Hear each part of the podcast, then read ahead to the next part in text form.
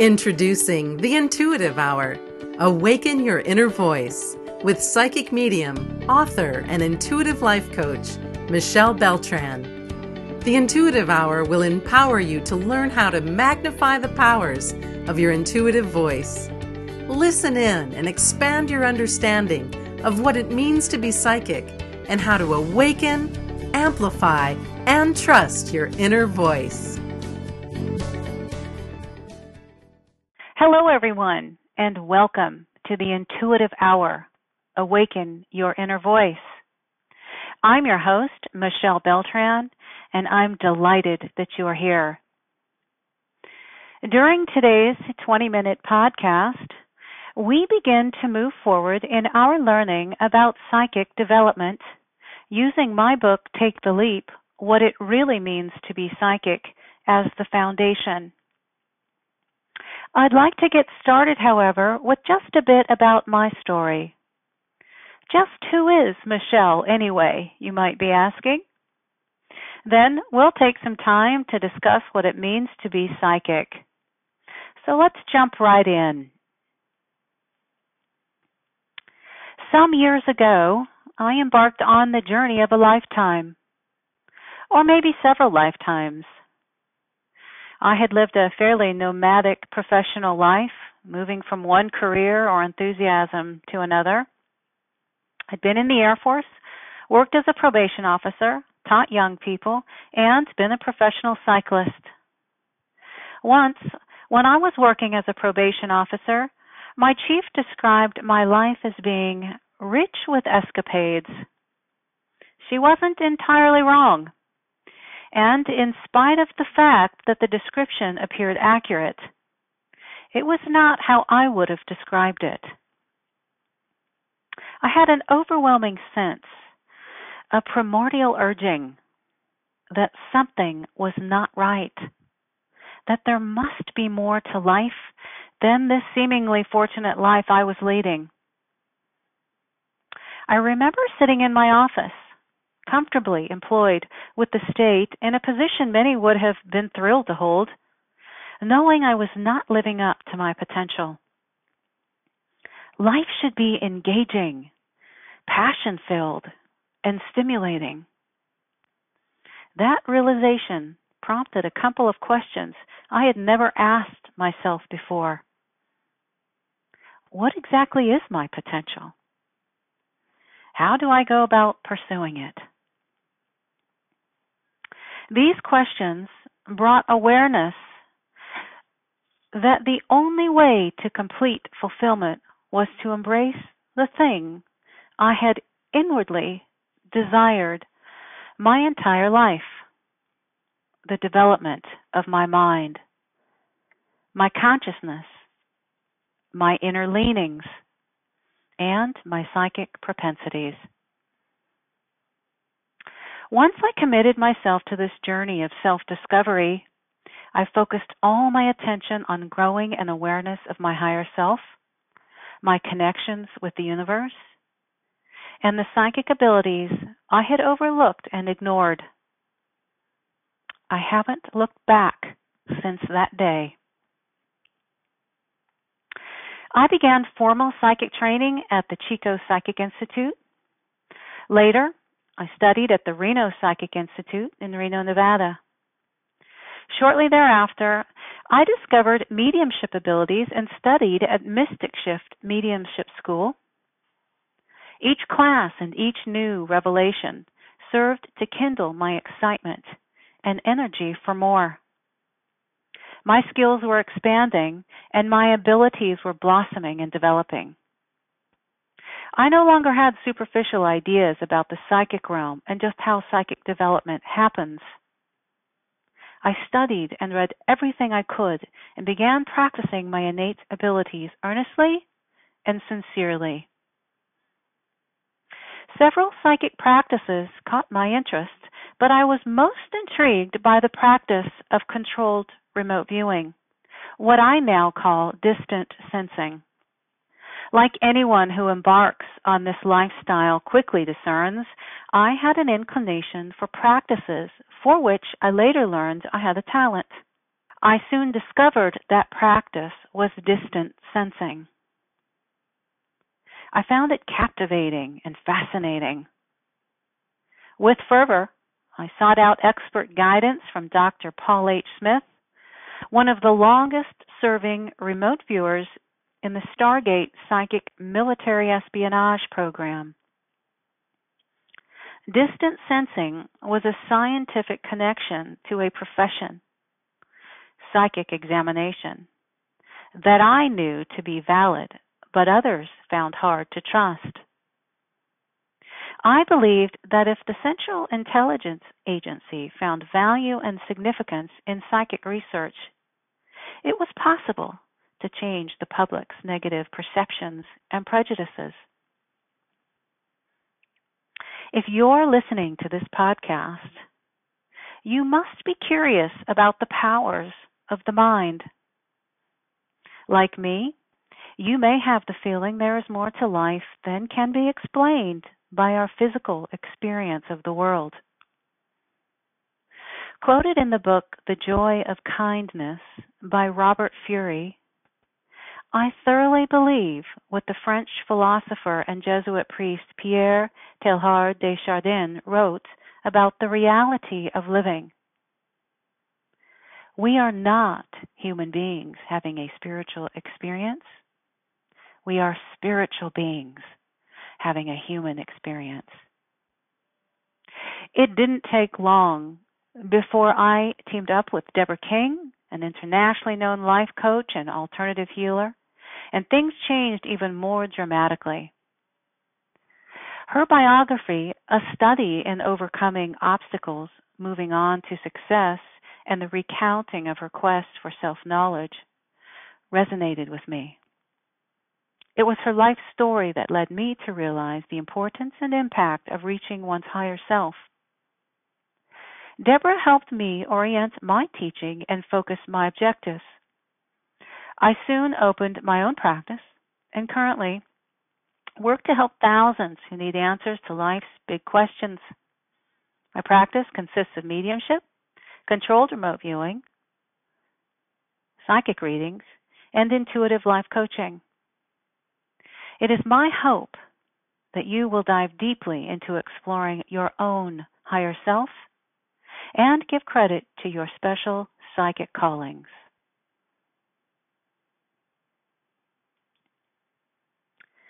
Perhaps you have a similar story of desiring more for your life. Excellent.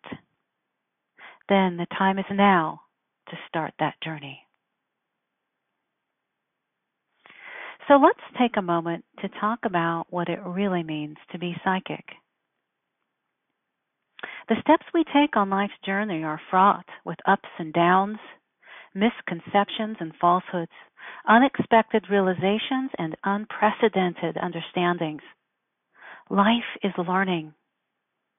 Even our ability to observe firsthand events correctly is impacted by the inability of our brains to record more than five specific facts at one time. The other facts, rightly or wrongly remembered, are filtered out of our recollection. Our observations are also influenced by our worldview and past influences, not actual facts. The realm of psychic and other worldly happenings, like our observations, can't be definitively defined. But in spite of that, the world of psychic phenomena has thousands of followers, and the people who believe in an active, unseen world practice its teachings. What we do know about this area of life is that such belief structures are part of our culture. The world of active spirituality, of psychic seeing, mediumship, and other psychic modalities is growing. Just as many people are interested in religious principles and inspirations, many are interested in the mysterious realm of the supernatural. In the past, people thought something was wrong with anyone who thought about psychic or spiritual matters. Now, people are curious. they are in the midst of reconsidering any information they've learned about the universe and the world of the unseen. There is a new wave of investigation into such things as intuition, hunches, instinct, unusual awareness, and the possibility of a sixth sense. Malcolm Gladwell, in his book Blink The Power of Thinking Without Thinking, takes a long, hard look at the power and presence of the seldom understood phenomenon we call intuition. We can't conclusively explain intuition, but researchers like Gladwell have taken a stab at it. His argument suggests our mental processes work quickly and automatically, using an overabundance of information acquired over a lifetime. He puts forth a theory that expert judgment and instantaneous decisions are often accurate without the benefit of extensive knowledge. He also looks into factors that prevent us from using our intuition knowingly and investigates the influences that appear to destroy this mechanism of human intuition. Others also believe intuition is the result of a lifetime of experiences, an exposure to information residing in our subconscious until the accumulation of that information can be used. These people believe our minds have the ability to archive all types of information we don't log in on a conscious level. They believe we pick up information subconsciously, never really comprehending it body language, tone of voice, a particular look, or something out of place. And this is the root of intuition. To others, however, Intuition is a knowing or sensing that comes from within because we are a part of a universal mind, and it comes without the benefit of rational explanation. They believe intuition is an unnamed something that operates beneath our layers of logic, something that works as our conscious and unconscious minds communicate in unexpected ways an unconscious reasoning that propels us to do things without telling us why or how. In the book Steve Jobs by Walter Isaacson, Jobs, an inventor and pioneer of the computer revelation, called intuition more powerful than intellect. Intuition for both camps is the sum of our intellectual ability, acquired knowledge, past experiences, and sensory perceptions. For some, it also includes psychic input. Whatever intuition is, it is not instinct. Instinct is an internally driven fixed pattern of behavior exhibited in animals in response to a specific stimulus. It is an inborn impulse, a motivation to action. Salmon swim upstream and fight strong river currents in response to a compulsion to return to their birthplaces and spawn a new generation. Salmon do this in response to instinct, not intuition. Intuition is an experience unique to humans.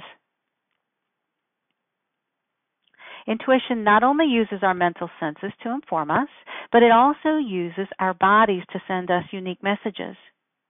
You may have heard it said, He makes the hair on the back of my neck stand up. That is intuition using your physical body to signal something may be wrong or needs your attention. It may be telling you the person or situation in question is unsafe.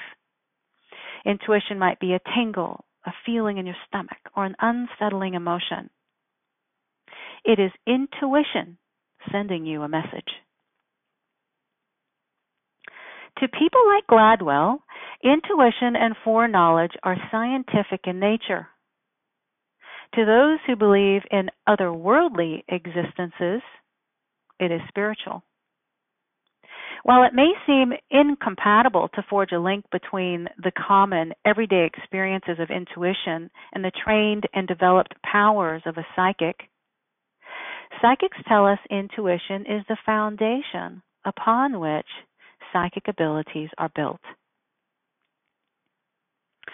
Regardless of where the truth lies on this issue, our culture actively encourages us to rely on rational judgment as the only true expression of reality. We know, however, that purely rational assessments aren't always accurate. We have all experienced instances where emotional input has aided in the discovery of a truth or the reality of an event or situation Intuition is a worthwhile guide for evaluating situations and informing decisions. It has the ability to take us to unexpected destinations without the benefit of logic. If you have ever had a gut feeling that turned out to be true or had a sudden impulse to do or not do something, but later discovered you should have listened, you were using your intuitive insights with which we are all endowed. Given that intuition lives in the realm of the unexplained, you may be able to conclude, in a broad sense, that you already have the foundation for acquiring psychic abilities. All individuals are born with a tendency toward a psychic mind, whether they know it or not or believe it or not. Psychic abilities are an integral and important part, albeit a small part, of intuition. It is quite possible for individuals to make the conscious decision to develop, rekindle, or magnify the powers of their intuitive voices, their psychic minds. This podcast is here to discuss what it means to be psychic. The path to the supernatural world of the psychic begins by expanding and fine tuning intuition and then paying close attention to the seen and unseen worlds that surround us.